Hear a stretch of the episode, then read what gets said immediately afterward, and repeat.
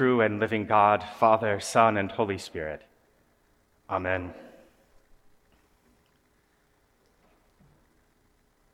Today's first reading tells the story of the calling of Israel's first prophet, Samuel. Now, Samuel's mom was Hannah, and before his birth, Hannah was barren for many years. One year, she went before the presence of the Lord in the sanctuary at Shiloh and vowed that if God would give her a son, she would dedicate him to the service of God with the priests at Shiloh. Now, all of this is unfolding before the establishment of the monarchy, before David and Solomon and the establishment of the temple in Jerusalem. At this time in Israel's history, the sanctuary at Shiloh was the home of the Ark of the Covenant, that beautiful chest of wood that contained the two tablets of the Ten Commandments.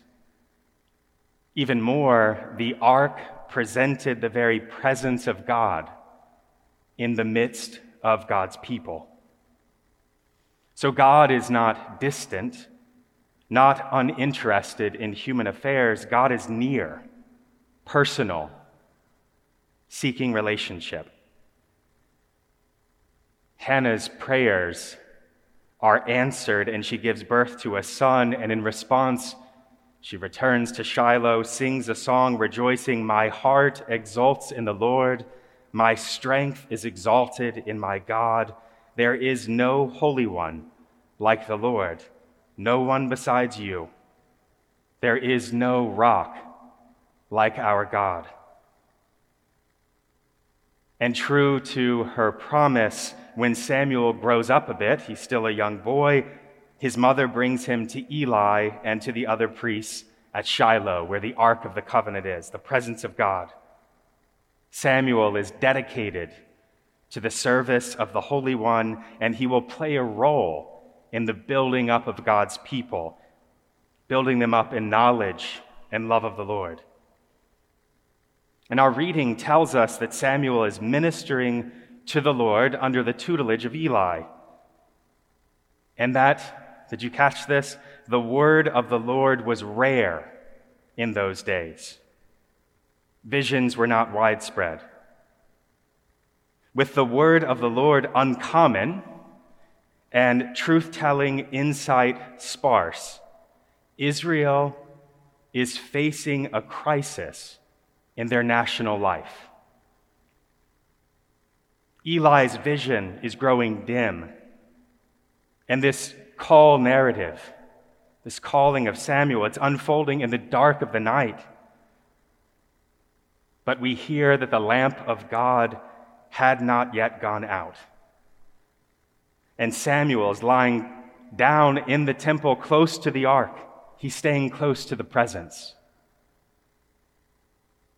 Now, the lamp of God is the candle which burns near the ark. It was lit every evening and extinguished with the morning light. This was to remind Israel that the light shines in the darkness. God is near, personal, seeking relationship. Even in the midst of a national crisis, in the days when the Lord, word of the Lord is rare and truth relativized near to extinction, there is reason to hope. Because the darkness cannot swallow up the burning light of God's long-suffering and redemptive love. Out of this love, God has called people by name to his service before, and God is not done yet. Facing crisis, God calls. The Lord, who is near and present in the sanctuary at Shiloh, calls Samuel by name. Relationship is kindled. And Samuel doesn't yet know what to do with this. He's just a boy, but he's given wise counsel by Eli. When you hear your name called, respond, "Speak, Lord." Your servant is listening. God calls the first in what will be a long line, a long and prodigious line of Israel's prophets in the midst of a national crisis. The call is personal. The work will be for the sake of the people and for the life of the world. In the darkness of night, on January twenty-seventh, nineteen fifty-six, in the midst of a crisis in this nation, a phone call came to Martin Luther King, Junior in Atlanta, Georgia. The caller, who had succumbed to darkness, succumbed to the evil of white supremacy, whispered not his name but a contemptuous, racist term. It goes on to say, "We're tired of you and your mess now. And if you're not out of this town in three days, we're going to blow your brains out and blow up your house." King later admitted after this call, he said, "I was ready to give up. With my cup of coffee sitting untouched before me, I tried to think of a way to move out of the picture without appearing a coward. But in this devastating moment, King finds strength in a newfound faith." That night of January twenty-seventh, after the phone call that, fre- that threatened his family, he realized that even though he was a pastor, his faith was much more brittle than he'd imagined. Growing up in a religious household, King's father and grandfather both were ministers, he believed that his faith would be automatically conveyed from generation to generation, like a surname or a favorite watch. He said it was kind of inherited religion, and I never felt an experience of God in the way that you must if you're going to walk the lonely paths of this life. But the rumors and the whispers and the threats forced King to his knees, forced King to his knees before the ark of God's presence. He had to draw near, like Samuel, draw near to the lamp of God in the midst of deep darkness in a season when the word of the Lord was rare.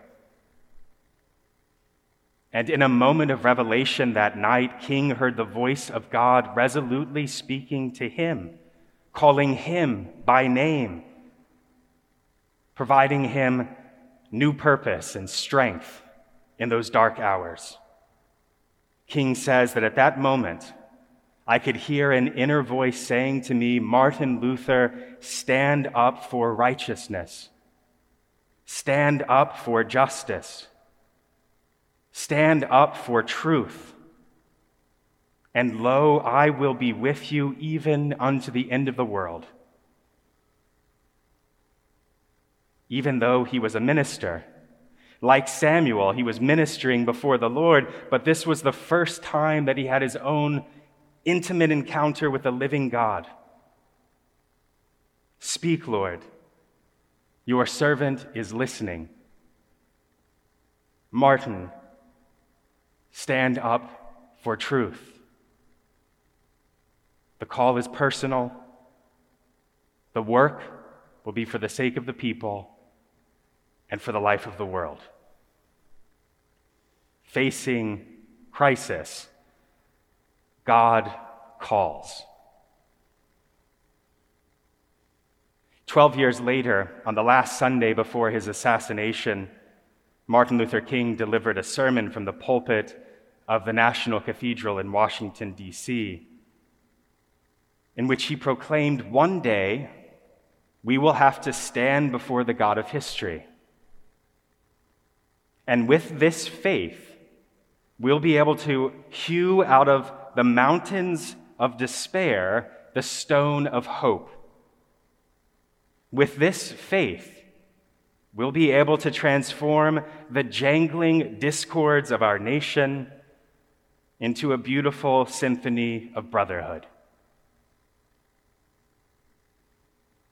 friends with Samuel in the sanctuary at Shiloh, with Nathanael under a fig tree in Galilee, and with Martin at his kitchen table in Atlanta, we come today before the living God who confronts crisis with calling.